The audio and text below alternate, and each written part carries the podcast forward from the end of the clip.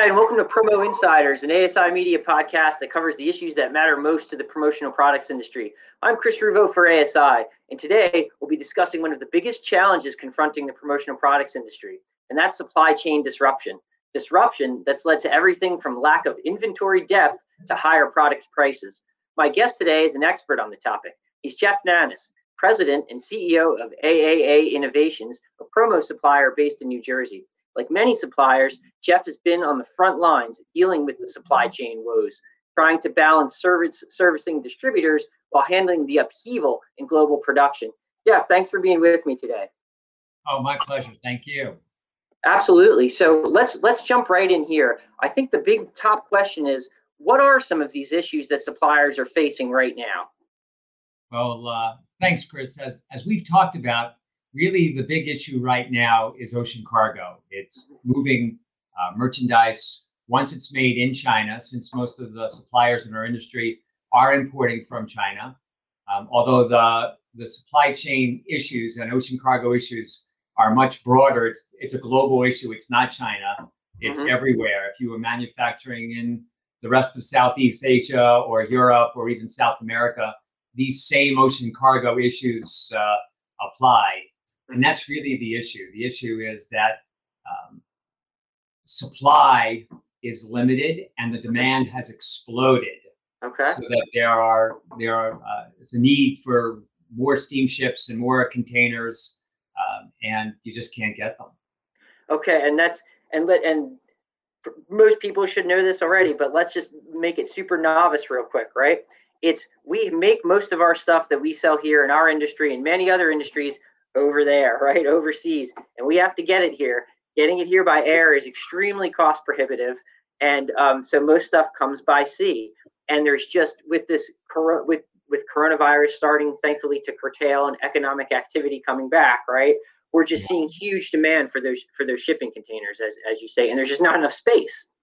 Right. Well, the the issue is uh, global freight in general, mm-hmm. and it's not just limited uh, to ocean cargo. Mm-hmm. Uh, most of us in the promotional business uh, use ocean cargo as our uh, our main uh, the main way to bring our goods from overseas here. But depending on the kinds of merchandise that you have, you know, air cargo is an option as well, or it used to be. Okay. But since there are no planes, no uh, commercial planes going back and forth, yeah, that uh, so there's much more limited planes going, and there's much less ocean, much less air cargo uh, to put your uh, to put your goods on. And as the price of ocean cargo and the delays of ocean cargo increase, it's put pressure on air freight. Air freight, uh, as of today, has quadrupled in the last six months. So, uh, so four times ocean, greater than it was six months ago. Four times greater. We used to pay around three dollars a kilo, and we're paying um, uh, over twelve dollars a kilo right now to bring in goods. Mm-hmm and it's that's just an air freight. And the same phenomenon is happening um, with ocean cargo. Okay. The prices of ocean cargo today are literally four times what they were um, in December. Okay.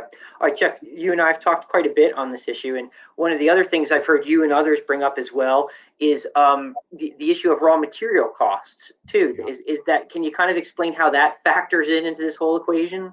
Sure. It's, uh, it's the total package. Everything that could be uh, increasing in price is happening all at the same time.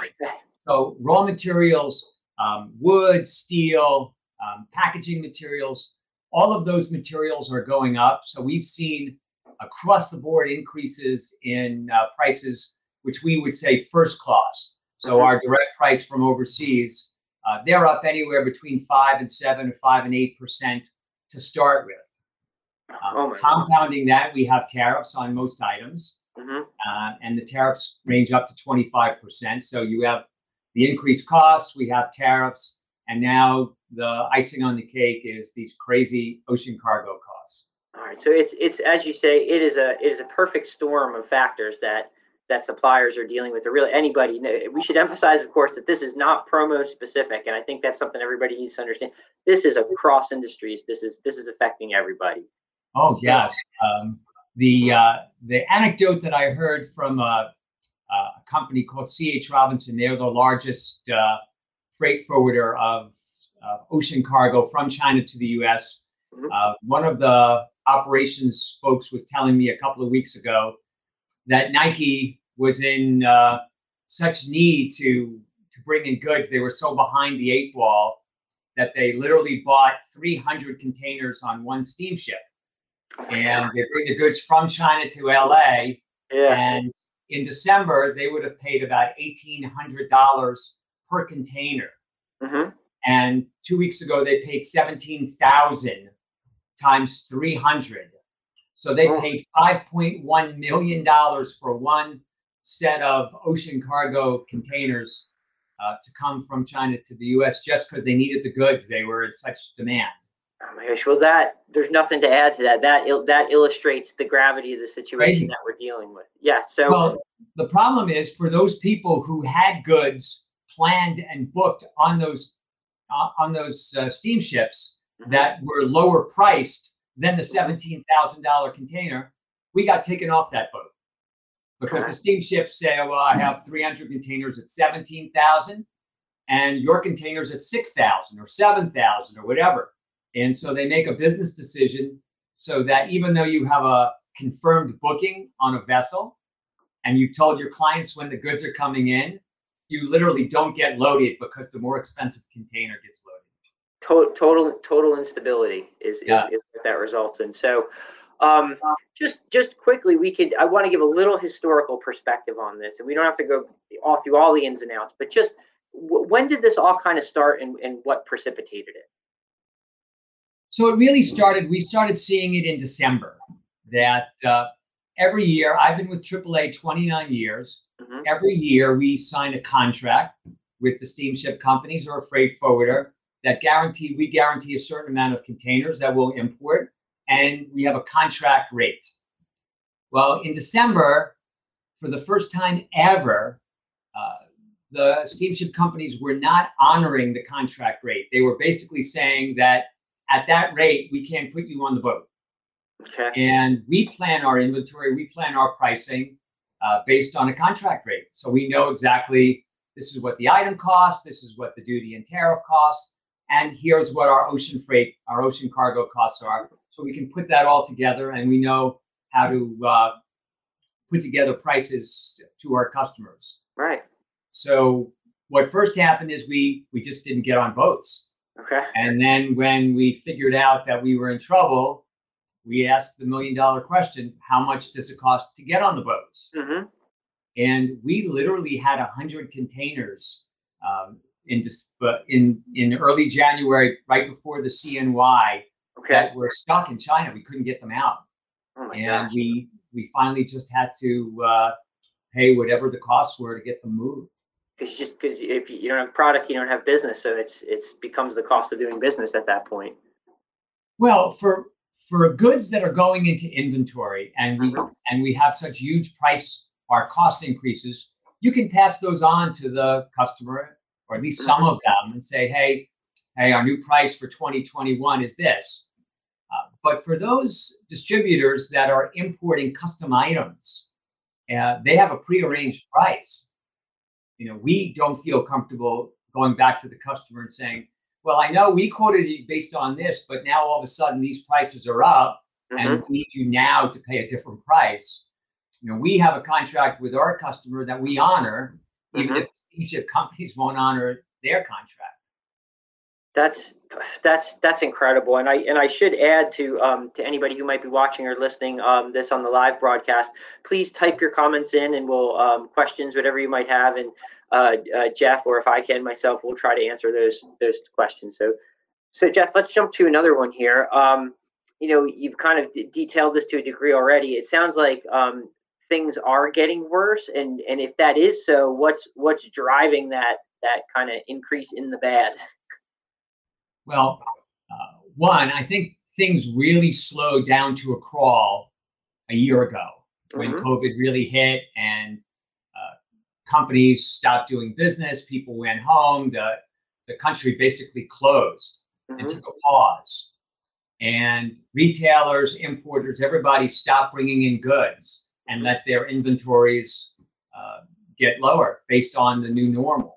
hmm And as the economy, as the uh, COVID 19 uh, uh, had started to uh, find some solutions, as they Mhm. had the vaccines and hmm people were feeling better, hmm everybody started buying more in anticipation.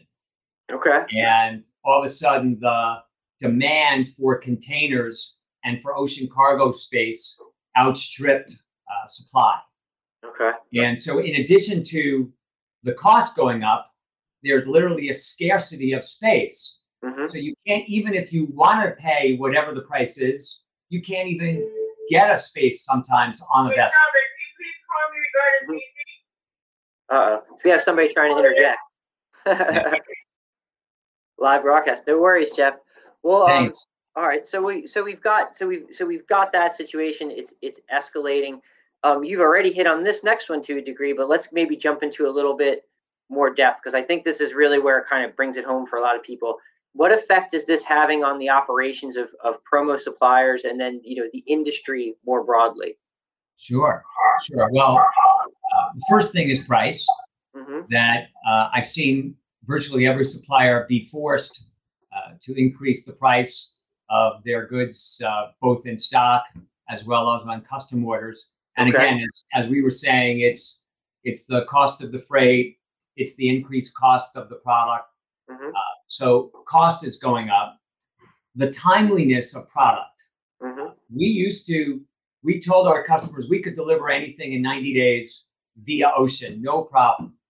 We would have the goods ready overseas in 45 or 50 days, uh, a week to get it on a vessel, and 30 days to get it here to uh, the New York area, Mhm. and clockwork.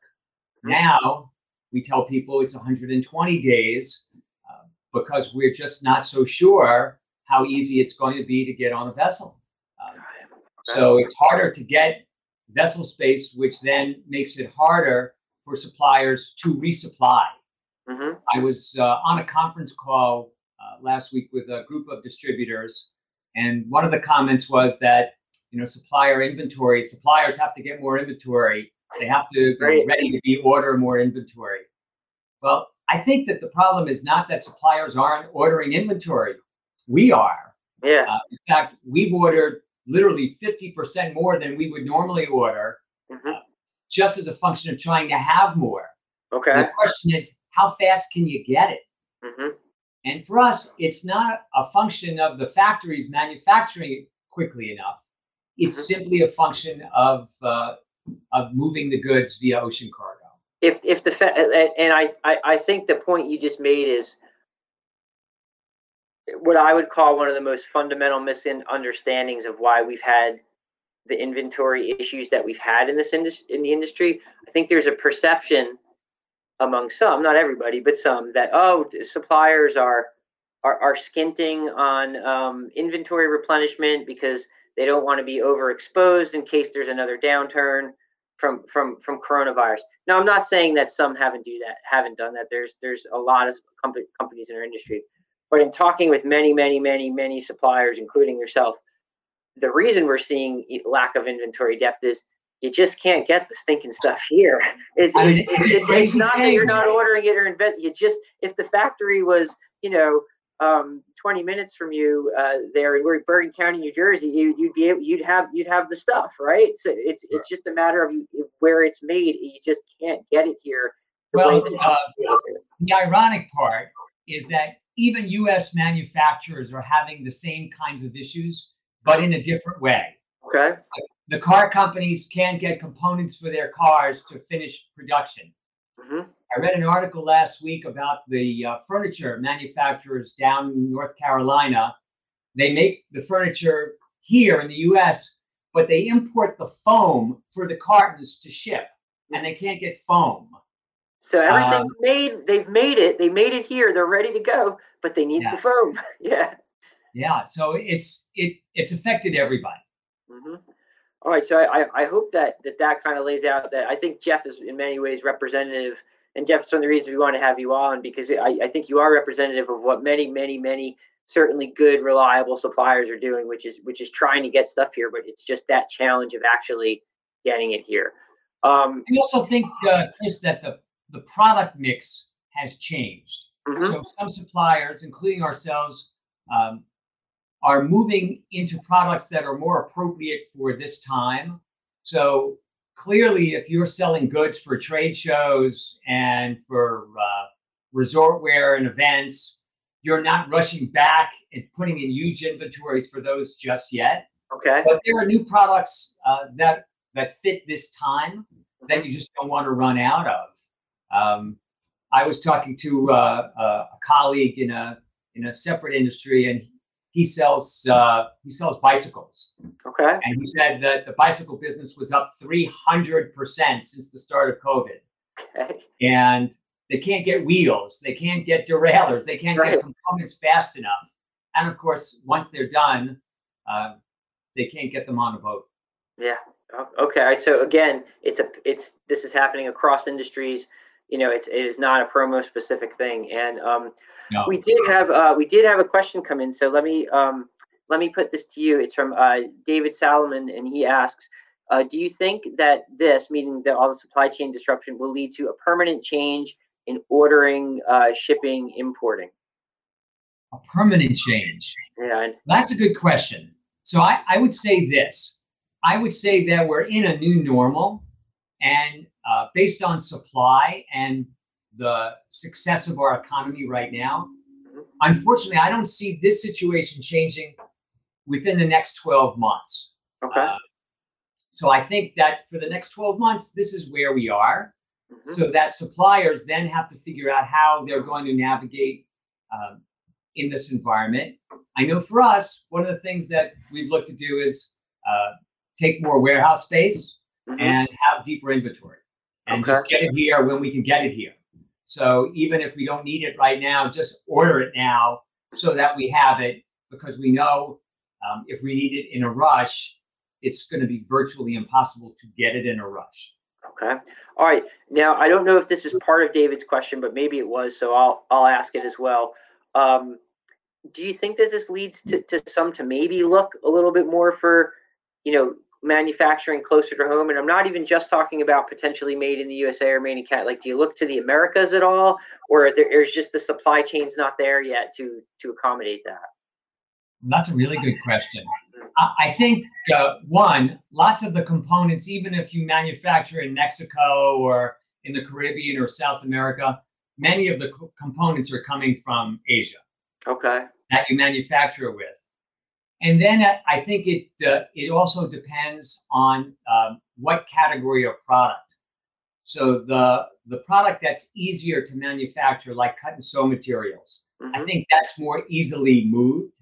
Okay. Um, but um, anything that requires um, a whole chain of uh, sub factories, not only do you have to move the assembling factory, but you have to move everybody else that goes along with it. Mm-hmm. And I think that uh, uh, that's proven to be difficult. You know, it's funny. I think that was the plan with the tariffs. Mm-hmm. So we have these 25% tariffs as a function of incentivizing people to move out of China. Mm-hmm. So what they've done is they've raised prices, and China's never been busier than ever. They can't ship it and make it fast enough. So it, it, there, there uh, is an irony there.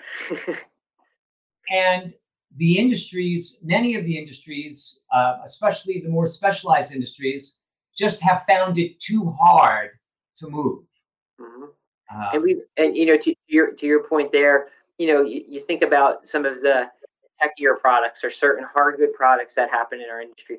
It, you know, they need a component from this factory and a component from that factory and a component, and then it all comes together to another factory where it's actually assembled. So there's a whole uh, network or ecosystem, if you prefer, that that that happens in China and for on certain of these what what you might call higher end or more sophisticated build um, products that you, that you just can't uproot and move to to another co- country as easily as you might be able to say, hey, okay, I think I can set up a shop or a shop, a factory making T-shirts in Honduras because it, I, I can I can draw on materials that are still made a little bit closer to there, and and it's not as complicated to build, but it's it's hard to move a supply chain is the is the fundamental point. Yeah, yeah, I think that's right. And um, uh, And unless you're such a large user of goods, um, in, in many cases, it's, uh, it's virtually impossible. Yeah. All right, good stuff. And um, of course, we'll encourage everybody who's listening to this on the live broadcast. If you have more comments and questions, um, please keep them coming in. Um, Jeff and I will definitely try to answer them. But um, Jeff, let's let's go to one other one now. And you've touched on this to a degree. Let's see if there's um, if there's more to it though. Is there anything that that that can be done to to mitigate some of these issues, both on the supplier side and and if you have any ideas on the on the distributor side as well? Well, one, um, if it's possible, distributors need to really communicate to the end user. Mm-hmm. In in the conversations I've had, uh, at least uh, initially, uh, end users don't want to believe that they can't get goods as quickly as they can, or that prices have gone up, and they don't want to hear it. They want to just sort of close their ears and say, "Hey, I need a lower price," and and that that part's uh, if I pretend it's not happening, it's not happening, right? that's very difficult. Well, there's always a less expensive item, so that's always an option. But uh, apples to apples, you know, prices are up. Mm-hmm. In addition, as we get closer and closer to the end of the year and to Chinese New Year, the, the final straw is Chinese New Year's earlier this year. It's February okay. 1. So many of the factories are going to start to close in mid January. Okay. Which is going to really compress the amount of time for people who want spring goods. Okay. And it's just going to put that much more pressure um, on the supply chain. That's funny because as as we sit here chatting, it's it's what is it May third, uh, two, you know, two thousand two. We're already talking about February uh, twenty, or excuse me, May fourth. It's and it's uh, we're talking about February of next year because that's how far out you have to be thinking. Yes, we're placing orders now for next year. Yeah, there you go. Okay, all right. Yeah. Um, you, you mentioned bringing in you know more inventory even though you might not necessarily need it right away looking into yeah. more warehousing space is there any other things like that that you're doing or that suppliers could do to to, to try to mitigate some of this well you know it, it it's very it's a very complicated situation um, as um, as consumers are buying more and more online and less and less in the store mm-hmm warehouse space is becoming more and more premium. Everything is coming on Amazon or Walmart.com. Everything is coming for free, shipping for free. So warehouse space is becoming more and more expensive. If you want office space or retail space, that you can get for a, you know a, a much better deal now. Sure. But, uh, but warehouse space is more expensive. But I think for suppliers, I think really that's the only answer. That's really the only way we can mitigate what we do. Um, we can order earlier. We can try and get our goods here uh, mm-hmm. before we need them, way before, and and try and anticipate where we are, and then just just hold more inventory. I, I don't see a, a, way around that. And in terms of the distributor, um, especially as it relates, I was uh, listening to uh, uh, one gentleman give a uh, uh, a Zoom chat last week and he was telling distributors that they need to make sure when they call the supplier that that the goods are physically there, they're not waiting for them to come in, or that they have a little extra time, that they're not as time sensitive because of all the delays. And if it's possible to get your customer to plan a little further ahead, um, anticipating issues and just trying to avoid them, because the time is the timing is going to be the big issue. Got, got it. And I, I think that's a big, a good bit of education. And I, you know, and I think a lot of good distributors are are trying to do that already. I think they're trying, but boy, it's, it's hard. It, it's it's hard. It's hard to make that happen with the end because at the end of the day, if that end user is not ready to think about this until you know July and they need it in the middle of July, you know, it's just they it, they just it's, you can only push so much. But I think yeah. that point is well made, and I think some some of the better clients will be will be wanting to plan ahead to make sure that they get what they, they want. So to the extent possible for distributors, I think that is great advice. Try to plan ahead even more than you may have already been in, in, in the past. Yes. Yeah. Especially knowing, you know, that it's just not going to go away. We want it to go away. You know, we hate it. We can't sleep at night thinking about how we're going to, you know, what, what we're going to try and do. Can we bring goods to a different port? Mm-hmm. Um, can we put them on the rail? Uh, can we, you know, what can we do? Mm-hmm. And uh, virtually every scenario has proven to be very challenging. Mm-hmm. All right, and um, that was a nice segue to what's really um, kind of my last question. It's a two-part question, and that's, you know, do you think it's going to get even worse over the next few months? And then, um, when do you think it might start to get better? Like, I'll just I'll just leave it at that. When do you think it might start to get better? well, I I can't imagine it's going to get much worse. Okay. Right now, in addition to the cost, really the biggest issue is scarcity. Mm-hmm. So you physically can't get on containers. And the joke in our office is we we call this it's like StubHub. So you book a container and you have a price, and then someone books the vessel and they're two thousand more. Then you get the call and say, well, uh, you've been you've been uh, they call it uh, you've been either bombed or rolled, right. right. and uh, you if you want to pay, it used to be the premium service, and now it's called diamond service. If you want to pay the diamond service, maybe you can get on. Okay, but, maybe. Uh, okay. We've been told through May and uh, half of June that even at any price, it's going to be very hard to get on a on a vessel.